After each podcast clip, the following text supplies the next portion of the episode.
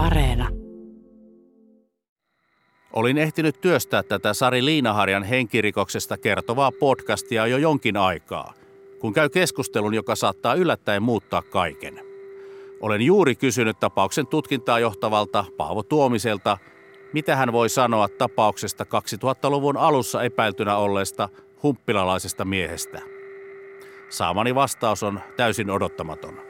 No valitettavasti tästä ei oikein tämän julkisuuslain mukaan voi sinänsä kertoa mitään, mutta tietysti meiltä saa esitutkintamateriaalia tilata ja se salattuna luovutetaan esimerkiksi medialle, jos, jos joku haluaa jonkun salatun version tästä tilata, että meillä ei ole oikeutta sitä mitenkään nyt julkisuudessa kertoa. Olen jokaisella viimeisen johtolangan kaudella pyytänyt itselläni poliisin esitutkintamateriaaleja, mutta ne on aina evätty minulta.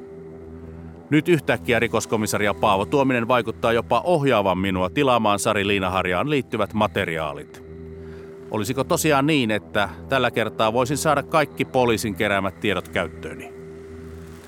Otan heti yhteyttä keskusrikospoliisin kirjaamoon ja pistän Liinaharjan tapauksesta tehdyn esitutkintamateriaalin tilaukseen. Sitä odotellessa palaamme tilanteeseen, jossa Kristina viettää kavereiden kanssa Simo Hietasen kotona siskonsa hautajaispäivän iltaa. Mä olen Marko Niemi ja tämä on viimeinen Johtolanka podcastin neljännen kauden kolmas jakso. Oli vähän kummallinen tunnelma, kun yksi puuttuu. Sari Liinaharja. Sari Liinaharja. Sari Liinaharja. Tämä on yksi niitä, jotka edelleen kalvaa mieltä. Sari päiväkirjansa mukaan on kiivennyt tuolta palotikkaita pitkin öisin alas. Oltiin niin lähellä tekijää, mutta silti kaukana. Elää ihan toisenlaista elämää. Jonkunhan täytyy hänetkin tuntea. Niin. Tiedätkö, ketä sitä epäiltiin? No, Pisakki. ei kun sano vaan. No, no kauheasti ne pelit, tosta. Yhtäkkiä me katsottiin toisiamme sinne sille, että, että se oli niinku sun perhe ja se oli sun isä ja niinku, että herra Jumala.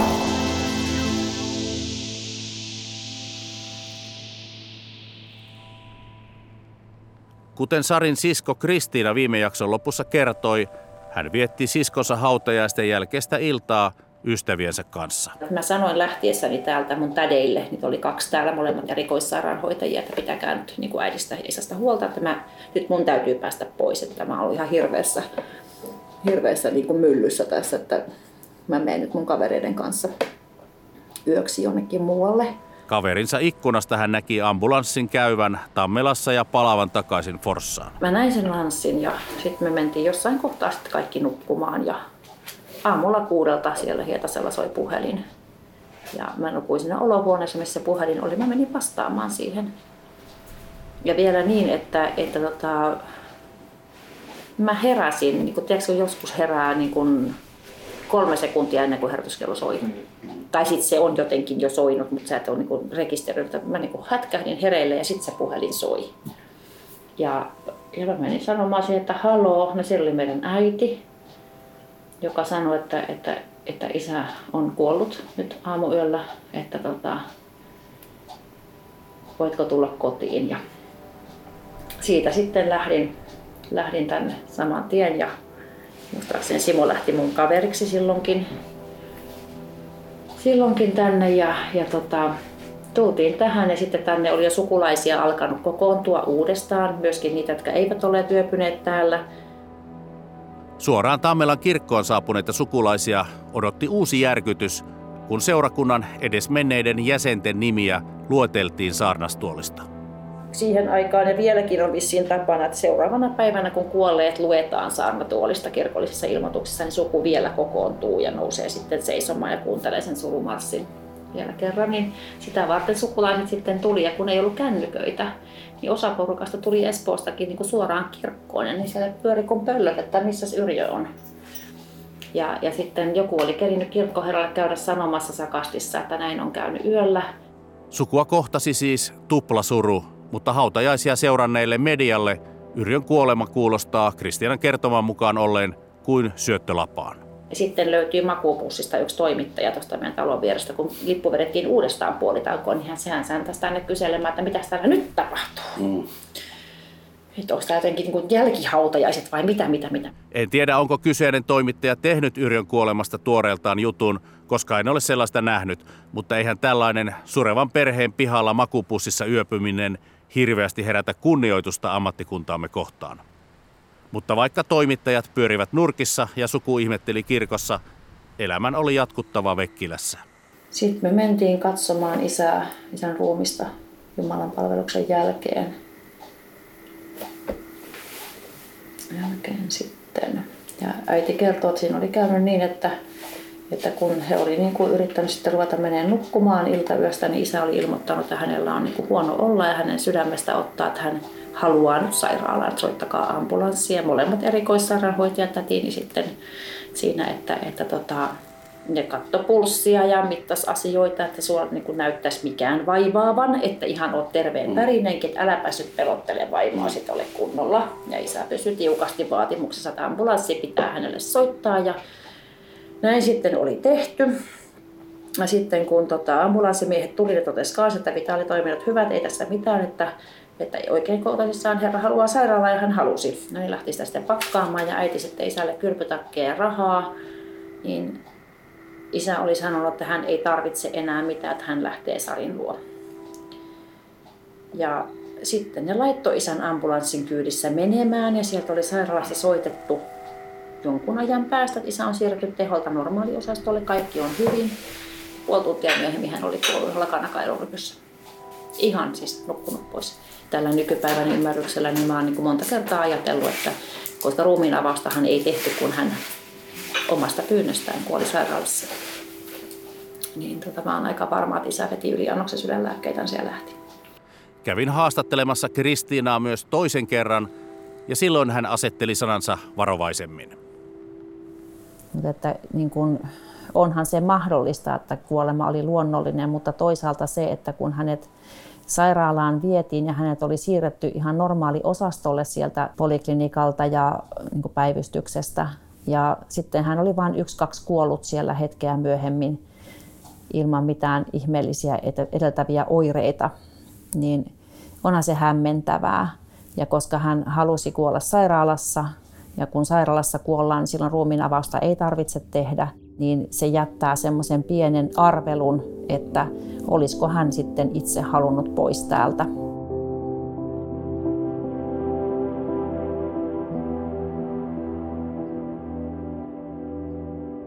Kului pari viikkoa tilauksesta, kun sain postia keskusrikospoliisista. Kädet täristen avaan pienen pehmustetun kuoren. Sisällä on muovikuoressa CD-levy, jolle on poltettu poliisin asiassa suorittama esitutkintamateriaali kokonaisuudessaan. Levy pitää tunkea heti miten koneeseen. Hetken aikaa levyasema sitä ruksuttaa. Koska en ollut aikaisemmin perehtynyt Sari Liinaharjan tapaukseen, en ollut myöskään huomannut, että juttu oli edennyt 2000-luvun alussa aina syyttäjälle asti syyteharkintaan. Poliisin ja Sarin omaisten yllätykseksi syyttäjä olikin tehnyt syyttämättä jättämispäätöksen poliisislangissa SJPn. Se tarkoittaa silloin sitä, että poliisin suorittama esitutkintapöytäkirja tulee julkiseksi yleensä, ellei sitä jostain syystä ole määrätty salaiseksi.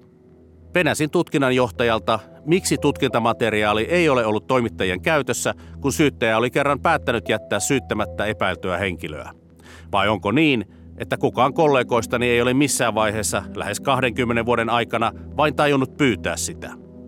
Jokin selitys täytyy olla, koska KRP kävi salaukset läpi liitteineen noin 200 sivun tutkintamateriaalista vasta nyt, kun sitä loppuvuodesta 2021 pyysin. Rikoskomisario Tuominen myönsi, että esitutkintapöytäkirjaa Liinaharjan tapauksesta on pidetty kokonaan salaisena aina viime vuosiin asti. Hän vetosi julkisuuslain pykälään numero 24 ja sen kohtiin 3 ja 26. Kohdassa kolme mainitaan, että asiakirja voidaan pitää salaisena, jos sen julkaiseminen vaarantaa rikoksen selvittämistä tai tutkinnan tarkoituksen toteutumista tai aiheuttaa asianosaiselle vahinkoa tai kärsimystä – Kohdassa 26 taas mainitaan rikosasiaan liittyvän henkilön yksityiselämään liittyvistä arkaluonteisista seikoista ja asiakirjoista, jotka sisältävät tietoja rikoksen uhrista, jos tiedon antaminen loukkaisi rikoksen uhrin oikeuksia tai hänen muistoaan tai läheisiään. Pöytäkirjan kokonaan salaamisen peruste on ollut tässä lähinnä esitutkinnan turvaaminen. Vaikka poliisi teki tässä Liinaharjan jutussa perusteellisen tutkinnan ja sai sen mielestään jo selvitettyä, ketään ei ole asetettu rikosasiassa syytteeseen toistaiseksi. Mutta KRPssä varmasti ajateltiin, että juttu voi selvitä myöhemmin, ja sitä turvatakseen tutkinnanjohtaja oli salannut esitutkinnan tulokset. Nyt kun Sarin kuolemasta on kulunut aikaa 35 vuotta, oli jo aika karsia salauksen tasoa. No niin, nyt on levyasema työnsä tehnyt ja avannut ison tiedoston. Tätä hetkeä rikostoimittaja odottaa vähän kuin lapsi joulupukkia. Tuleeko lahjoja vai risuja? Mutta hetkinen, nyt kun avaan esitutkintapöytäkirjan, kansilehdellä ja monella muullakin lehdellä on tosiaan punaisella värillä kehystettynä isoilla kirjaimilla teksti salassa pidettävä. Ja alla juuri ne julkisuuslain kohdat, joista äsken oli puhe. Rikostoimittajana olen saanut viime vuosina tottua siihen, että poliisi käyttää mustaa tussia reilunlaisesti tulkiten julkisuuslakia kuin piruraamattua. Mutta kun tämän pöytäkirjan sivuja plaraa eteenpäin, pelko osoittautuu turhaksi. Musta on toki käytetty siellä, missä sitä lain mukaan kuuluukin olla, eli muun muassa kaikki kuolemansyyn tutkintaan liittyvät sivut ja kuvat vainajasta ovat mustia. Onnistuin siis tällä kertaa saamaan käsiini toimitustyön tueksi osittain salatun version, jossa on otettu huomioon julkisuuslain edellä mainitun 24 pykälän salausperusteet. Tämä on todella mielenkiintoista – Harvoin sitä pääsee lukemaan poliisin johtopäätöksiä selvittämättömästä rikoksesta, jonka tutkinta on vielä kesken. Ennen kuin käyn pöytäkirjan yksityiskohtien kimppuun tarkemmin, mennään tapaamaan Liinaharjan sisarusten lukion äidinkielen ja ilmaisutaidon opettaja Kaija Perkoa, joka vähän jo pääsikin ääneen viime jaksossa. Vaikka puhummekin tässä podcastissa ennen kaikkea Sarin kohtalosta, opettajalle on jäänyt vuodesta 1987 mieleen erityisen hyvin Kristiina? No itse asiassa mä muistan tietysti Kristiinan paljon paremmin, koska hän oli mun oppilaana, niin kyllä sen muistan itsestäni, että mä olin erityisen kiinnostunut tietysti siitä, että miten Kristiina selviää ylioppilaskirjoituksista ja ylipäätään niin kuin, niin, miten se niin kuin siihen vaikuttaa. Ja, ja tota, mä vaan muistan sen hämmästyksen, että, että Kristiina selvisi hirveän hyvin. Hän, hän kirjoitti kuusi laudatturia ja hän oli niin kuin poikkeuksellisen lahjakas oppilas kaiken kaikkiaan. Kyllä se varmasti oli, oli niin kuin hirmuinen shokki sitten just siinä, siinä syksyllä. Ja kyllä mäkin, mäkin muistan sen, kun, kun Kristiina kuitenkin tuli, jostakin syystä hän tuli sitten kouluun silloin syksyllä ja hän tuli mun luo, mikäli mä oikein muistan, hän tuli mun luokkaani ja hän näytti mulle valokuvia. Hän tuli poliisilaitokselta ja hän näytti niitä valokuvia. Mitä valokuvia ne oli? Niitä kuvia siitä löytymisestä. Ja tota, Näkyykö ja, hänen ruumis siinä? Joo, kyllä, joo, kyllä. Ja se oli, sitä mä ihmettelin mielessäni, että, että, onpa, että kyllä on tyttö vahva, että kykenee. Mutta toisaalta sitten kun ajattelee jälkikäteen, niin hän oli varmaan shokissa, jonkinlaisessa shokissa silloin. Hän oli jonkinnäköisessä shokissa mm, varmaan joo. koko sen ajan.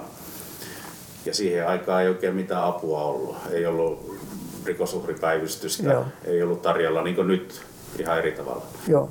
Siksi mä ajattelinkin, siksi mä ajatellut sitä jälkikäteen, että, että hän tuli varmaan sinne kouluun näyttämään ne kuvat ikään kuin, että se oli jonkinlainen tämmöinen niin kuin avun, avun pyyntöhän se oli tai jonkinlainen niin kuin kontakti johonkin muuhun aikuiseen kyllä.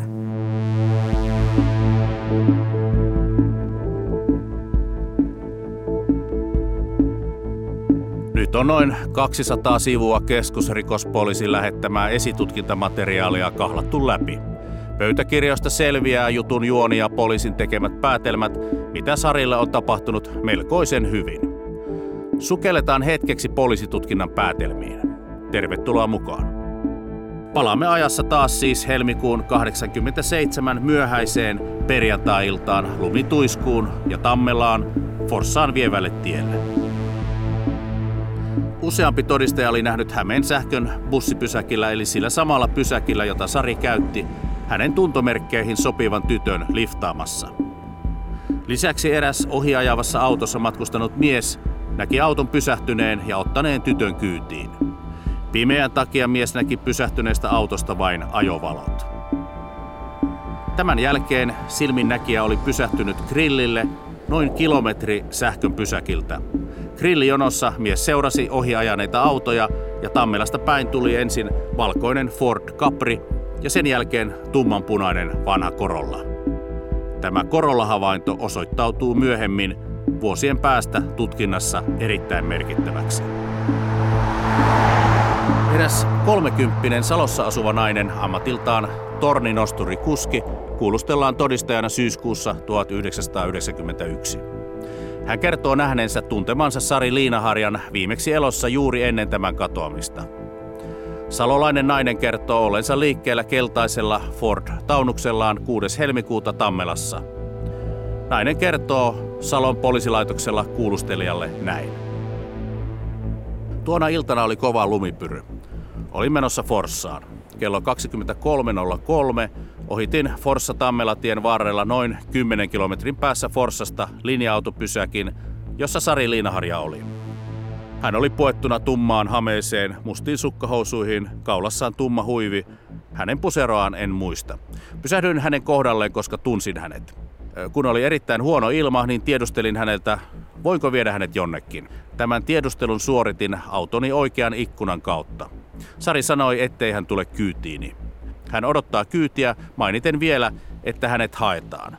Samanaikaisesti Sari vilkuili koko ajan taaksepäin, ikään kuin seuraten, koska hänen tuttunsa tulisi. Sain vaikutelman, että olisin paikalla kuin kolmas pyörä. Tämän jälkeen torninosturi kuski on jatkanut matkaansa Forssan suuntaan, mutta muutaman kilometrin päästä autoon oli tullut sähkövika. Koska hän oli opiskellut auton asentajalinjalla, ryhtyi hän itse korjaamaan autoa tienposkessa.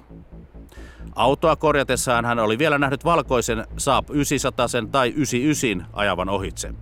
Autoa oli ajanut mies ja kyydissä oli istunut toinen henkilö. Salolainen nainen halusi kertoa tietonsa poliisille, koska oli asiastaan varma ja asia oli painanut häntä. Hän kertoi seuranneensa tapauksen käsittelyä julkisuudessa, jossa oli kerrottu tiellä liikkuneen valkoinen Ford Escort. Suoraan sanottuna, itse epäilen salolaisen torninostorikuskin tarinaa, mutta ei se toki mahdoton ole. Tarinaa tukee paikallisen pariskunnan tekemä havainto. Juuri Hämeen sähkön kohdalla bussipysäkillä he näkivät vaalean auton nokka Forssaan päin ja jonkun naisen juttelevan kuskille Repsikan puolelta. Pariskunnan havaitsema auto on voinut olla salolaisen Ford Taunus, vaikka se onkin ollut väriltään keltainen. Jos tarina on totta, se muuttaisi jutun luonteen aivan toiseksi. Sarilla olisi siis sittenkin ollut sovittu tapaaminen jonkun, todennäköisesti miehen kanssa, eikä hän sen takia halunnut nousta lumipyrystä tuntemansa naisen lämpimään autoon. Tätä vaihtoehtoa pohdin jo kauden ensimmäisessä jaksossa. Mutta voiko tarinaan luottaa? Aina silloin tällöin ihmiset tekeytyvät paljon julkisuutta saaneissa rikostapauksissa osapuolten tutuiksi, vaikka eivät sitä ole. Salolaisen naisen tarinassa on monta heikkoa kohtaa. Sarin sisko Kristiina pitää erittäin outona sitä, että lukiota käynyt siskonsa olisi tutustunut salolaiseen silloin 33-vuotiaaseen torninosturikuskiin. Lisäksi salolainen nainen muisti hyvin Sarin hameen ja jopa tummat sukkahousut, mutta ei muistanut mitä Sarilla oli ylävartalonsa suojana, vaikka nimenomaan ylävartalon hän näki Repsikan puoleisen ikkunan kautta. Lisäksi hän muisti neljä ja puoli vuotta tapahtuman jälkeen epätavallisen tarkasti minuutilleen ajan, jolloin pysähtyi Sarin luo.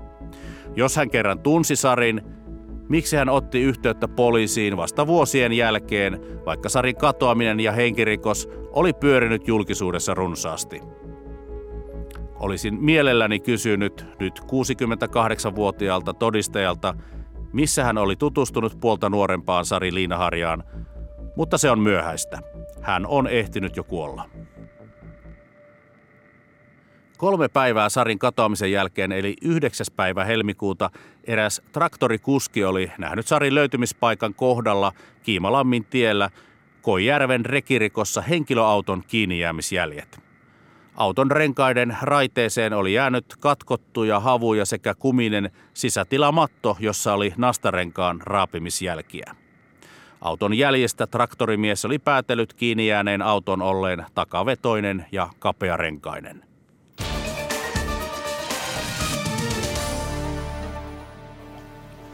Täältä tekopaikalta on löytynyt silloin heti kohta pian tämän tytön katoamisen jälkeen, tosin saatu vasta poliisin tietoon huomattavasti myöhemmin, tällainen auton sisätilan matto, joka, joka on maastosta löytynyt ja, ja myöskin poliisitutkimuksissa on löytynyt sitten sen puolen vuoden päästä toinen matto, joita mahdollisesti on käytetty apuna autoa irrotettaessa. Sinä iltana oli tullut hyvin, hyvin paljon lunta. Nämä tiet olivat lähestulkoon tukossa ja tästä syystä juuri auto on ilmeisesti tuolla tiellä jäänytkin kiinni. Tuossa poliisi TVn ensimmäisessä Liina Harjan tapausta käsitelleessä jutussa äänessä oli KRPn silloinen tutkinnanjohtaja Martti Salmela. Kuten hän kertoi, poliisi oli löytänyt maastoetsinnässä syyskuussa rekirikosta tien penkalta toisen kumisen sisätilamaton, jossa oli niin ikään nastarenkaiden jättämiä jälkiä. Joku oli siis jäänyt autollaan kiinni Sarin löytöpaikan lähellä katoamisen aikaan. Poliisi TV-lähetystä katsoi myös eräs nuori forssalainen nainen. Hän tuijotti tutkinnanjohtaja Salmelan tv esittelemiä kumimattoja hämmentyneenä, kunnes tajusi, että hän on ollut muutama vuosi sitten mukana tapahtumassa, jolla saattaa olla yhtymäkohtia Sari Liinaharjan katoamiseen. Onnistuin tavoittamaan tämän naisen. No, lumimyrsky-iltana me oltiin ajelemassa Forssassa torilla, ihan niin kuin siihen aikaan nuoriso ajeli. Ja juteltiin siinä keskenämme ja, ja Kristiina ja Jari jopa kyseli, että onko sarja näkynyt ja ei, ollut, ei oltu nähty. Ja varmaan ainakin jokin puolen yöhön, jos ei puolen yön jälkeen lähdettiin ajaa takaisin Heinämaan kulmalle. Nainen viittasi puheessaan Jariin, jonka tyttökaveri Tiina oli tuohon aikaan yksi Sarin parhaista kavereista. He olivat tuttu näky Jarin Ford Granadassa Forssan torilla. Sisko Kristiina piti aluksi mahdottomana, että olisi kyselyt Sarin perään jo perjantai-iltana, kun kaiken piti olla vielä hyvin. No mä saattanut olla siis Forsassa jalkaisin liikkeelle jonkun ravintolan ulkopuolta ja muuta, että torillahan mä en ole ollut. Ja olen saattanut kysästä, että onko sarja näkynyt, mutta mulla ei ollut, siihen aikaan Sari ei huudellut menemisistä, niin mulla ei ollut, tai ei mulla ole sellaista muistikuvaa, että mä olisin ylipäätään niin kuin ollut kiinnostunut siskoni liikkeistä mitenkään erityisesti. Joulukuun lähetys tuotti runsaasti vihjeitä liittyen nuoren forssalaistytön Sari Liinaharjan surmaan. Viranomaiset saivat uuden johtolangan ja tutkinta on edistynyt huomattavasti, joten ratkaisu saattaa olla hyvinkin lähellä. Näin toiveikkaasti saattoi kollegani Teppo Välimäki kertoa katsojille jo maaliskuussa 1991. Esitutkintamateriaalista käy ilmi, että Tepon mainitsema uusi johtolanka oli oikeastaan tavoittamani tähtitodistaja ja hänen kertomansa asiat, jotka aukaisivat tutkijoille jälleen lisää latua, mitä edetä. Kauheasti oli tullut lunta ja lopulta kun päästiin kotiin pihalle, mentiin tietysti sisälle – ja sitten vähän ajan päästä koltin sisällä, alkoi kuulua kauhea kaasuttelu ihan siitä meidän läheltä. Ja me sitten ihmeteltiin, että mikä, mikä tämä oikein niin kuin on, että, että jotain nyt tapahtunut. Ja lähdettiin sitten pihalle kattoon ja mentiin, päästiin vähän matkaa siitä tietä, käveltiin muutama metri, niin siinä oli ojassa punainen semmoinen vanha Toyota Corolla. Ja autossa istui mies, joka kauheasti kaasutteli ja se auto oli tosiaankin, niin kuin yritti peruttaa ojasta, sitä se auto oli syvällä hangessa siellä ojassa, että ei sitä millään olisi sieltä niin kuin peruttamalla kyllä pois saanut. Sitten mentiin kysyyn, että hän apua. No, hän oli hiukan semmoinen poissa olevan, tai itse asiassa aika paljonkin poissa olevan näköinen. Ilmeisesti oli yrittänyt autoa jostain jo ylös, koska oli ihan märkä hiestä. Että oli ihan semmoinen hikinen. Ja, mutta siinä ei ollut kyllä käynyt ulkona vielä autosta ollenkaan, koska siinä ollut mitään jälkiä siinä lumessa, eikä siinä syvässä penkassa. Ja, no juu, sitten jotain mutisi. No mentiin auttaan sitten, tuli toinen auto, jotka asui siellä tien päässä, kyläläisiä, tuli auttaa siihen kanssa. Esitutkintamateriaalista käy ilmi, että haastattelemani nainen on osana tapauksen tutkintaa hypnotisoitu ja tämän toisen auton paikalle tulon silminnäkijä muisti vasta hypnoosiin vaivutettuna, mutta palataan tähän hypnoosiin tarkemmin myöhemmin omassa jaksossaan. Ja me nostettiin sitten, tämä kuski avasi oven, jolloin minä menin siihen ihan sen kuskin oven aukon viereen, otin sitä helmapellistä kiinni ja samalla katoin sinne autoon sisälle, niin mä näin heti, että sen oli jalat ihan niin kuin kauhean lumiset. Siellä ei ollut mitään kumimattoa siellä autossa ja se verhoilu oli ihan lumessa. Koska siihen aikaan mä olin ainakin tosi tarkka, että mun auto ei kastunut sieltä verhoilusta ja ruostunut. Niin, niin se oli semmoinen niin silmiin pistävä kyllä se, että ja sitten se höpisi jotain sitä kumimatosta, koska mä kysy, niin kuin ihmettelin sitä, että siinä ei ollut sitä kumimattoa. Ja, tai huomas varmaan, että ihmettelin. Ja sitten me nostettiin niistä kaksi työnsi sieltä eteen nokkapellin puolelta ja mä nostin siitä, siitä kuskin oven niin kuin helmopellistä ja toinen oli sitten toiselta puolta nosti sieltä helmopellistä. Ja sitten me saatiin se auto nostettua sieltä ojasta, koska se ei se mikään kauhean painava ollut semmoinen pieni Toyota Corolla. Esitutkintapöytäkirjan sivulla 9 on väliotsikko Punainen Toyota Corolla, mikä tarkoittaa sitä, että poliisikin hyppäsi pöytäkirjassaan Sarin kuolemasta melkein neljä vuotta eteenpäin. Sen verran merkittävä on ollut tämä äsken kerrottu kuulustelukertomus Toyota Corollan auttamisesta lumipenkasta takaisin tielle. Ette varmaan tämän miesystäväsi kanssa osanneet silloin vielä yhdistää tätä tapausta suoraan äh, Sari Liinaharjan katoamiseen. Milloin, milloin sitten ikään kuin lamppu syttyi? Ei, ei siis, ei osattu. Silloin mun tuli ensimmäisen kerran sit mieleen, siitä oli varmaan, olisiko siitä ollut viikko, kun mun tuli mieleen, että tämä oli tosi epäilyttävä. Viikko katoamisen jälkeen eli jo helmikuun puolessa välissä 1987. Kerroitko tämän poliisille vai, vai mitä kautta tämä tuli poliisin tietoon sitten tämä tapaus? Mulla ei ole siitä harmaita aavistustakaan. Ottiko poliisi otti teihin? Poliisi otti meihin yhteyttä, koska mun silloinen avomieheni kielsi ottamasta yhteyttä poliisiin. Mä olisin mennyt silloin viikko sen jälkeen heti kertoa nämä havaintoni koska niin paljon mua, alkoi, mua niin vaivasi se niin paljon. Ja mulla, musta tuntui koko ajan, että sit, kun kävi ilmi, että se on oikeasti todella kadonnut se Sari, että, että niin kuin tässä voisi olla jotain. Syy avomiehen kieltoon puhua poliisille selviää esitutkintamateriaalista, mutta palataan siihen heti seuraavassa hypnoosia käsittelevässä jaksossa. Tarvittiin kuitenkin tutkinnan johtaja Martti Salmela seisomassa kumimatot käsissään TV-ruudussa – että tapaus alkoi haitata silminnäkijää siinä määrin, että hän oli jutellut siitä joidenkin tuttujensa kanssa. Mutta miten poliisi sai sitten tietää katomisiltana Heinämaan tiellä tapahtuneesta auttamisoperaatiosta, ellei silminnäkijä itse ollut siitä ilmoittanut? No, mä ihmettelin sitä tosi paljon ja kavereilleni. Mm.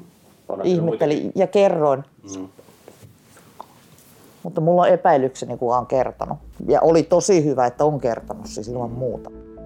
Silminnäkijän seikkaperäinen kertomus Heinämaan tien ojanajosta laittoi siis poliisitutkinnan täysin uusiksi, kun siihen asti oli etsitty erivärisiä ja erimallisia autoja, muun muassa valkoista, ruskeaa, sinistä ja harmaata vuoden 1981-1982 mallia olevaa Ford Escorttia. Taksikuski oli tehnyt havainnon Ford Escortista Sarin katoamisen aikaan Forssaan vievällä Tammelan suoralla – Näitä eskortteja poliisi löysi peräti 6800 kappaletta. Poliisin mielenkiinto kohdistui sellaisiin Ford Escortin omistajiin, joiden auton rekisteritunnus alkoi kirjaimella H. Noin 800 Ford Escortin omistajaan poliisi oli jollain tavalla yhteydessä. Sarin surmasta epäiltiin jossain vaiheessa myös Datsun kuskeja, kuten käy ilmi seuraavasta kohtaamisesta Reijo Pietilän kaupan pihalla Koijärvellä – jossa kävin ihan ensimmäisellä Forsson retkelläni. Pietilän kaupan kulmalta lähtee tie rekirikkoon. Morjens! Mä tota Niemen Marko Yleisradiosta. Mä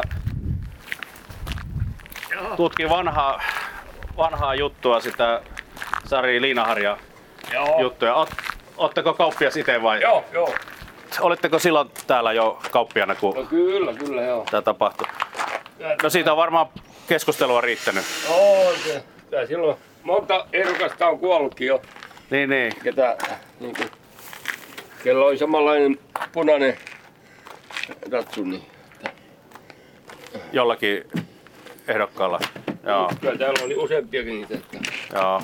Epäiltikö täällä, että se on tästä niinku Rekirikon kylältä joku? ei täällä mitään sen paremmin epäilty kyllä. Että, mutta kyllä täytyy tuttu olla, kun Niin osas sinne, semmonen...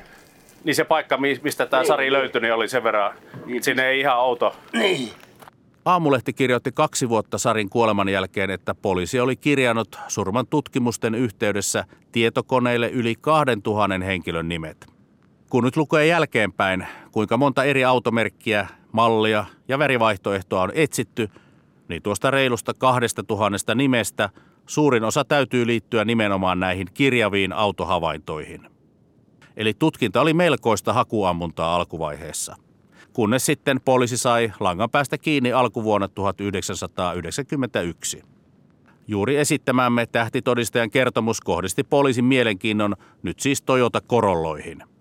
KRPssä mietittiin, että valtava työ eskorttien ja muiden autojen metsästyksessä taisi lopulta olla turhaa, mutta eihän sitä koskaan tutkinnan alkuvaiheessa voi tietää. Kun luin Liinaharjan tapauksen esitutkintapöytäkirjan johdannon 16 sivua, sain jo melko hyvän käsityksen jutun juonesta. Tai siis siitä, mikä käsitys keskusrikospoliisilla oli, mitä Sarille katoamisyönä tapahtui, jopa kellon ajoista ja mikä tärkeintä, epäilystä tekijästä. Tästä eteenpäin poliisi siis piti korolla kuskia vahvimpana tekijäehdokkaana. Käyn nyt läpi tiivistetysti poliisitutkinnan pääkohdat. Epäilty mies. Ikä noin 30-35 vuotta, pituus 170-180 senttiä, vartalo normaali, silmät siniset, hiukset tummat ja epäsiistit, paksut tummat kulmakarvat. Auton tuntomerkit. Vanha Toyota Corolla, väri punainen, tummanpunainen tai ruskeahko. Ja kuten on käynyt ilmi, molemmat kumimatot puuttuivat auton etuosan jalkatilasta.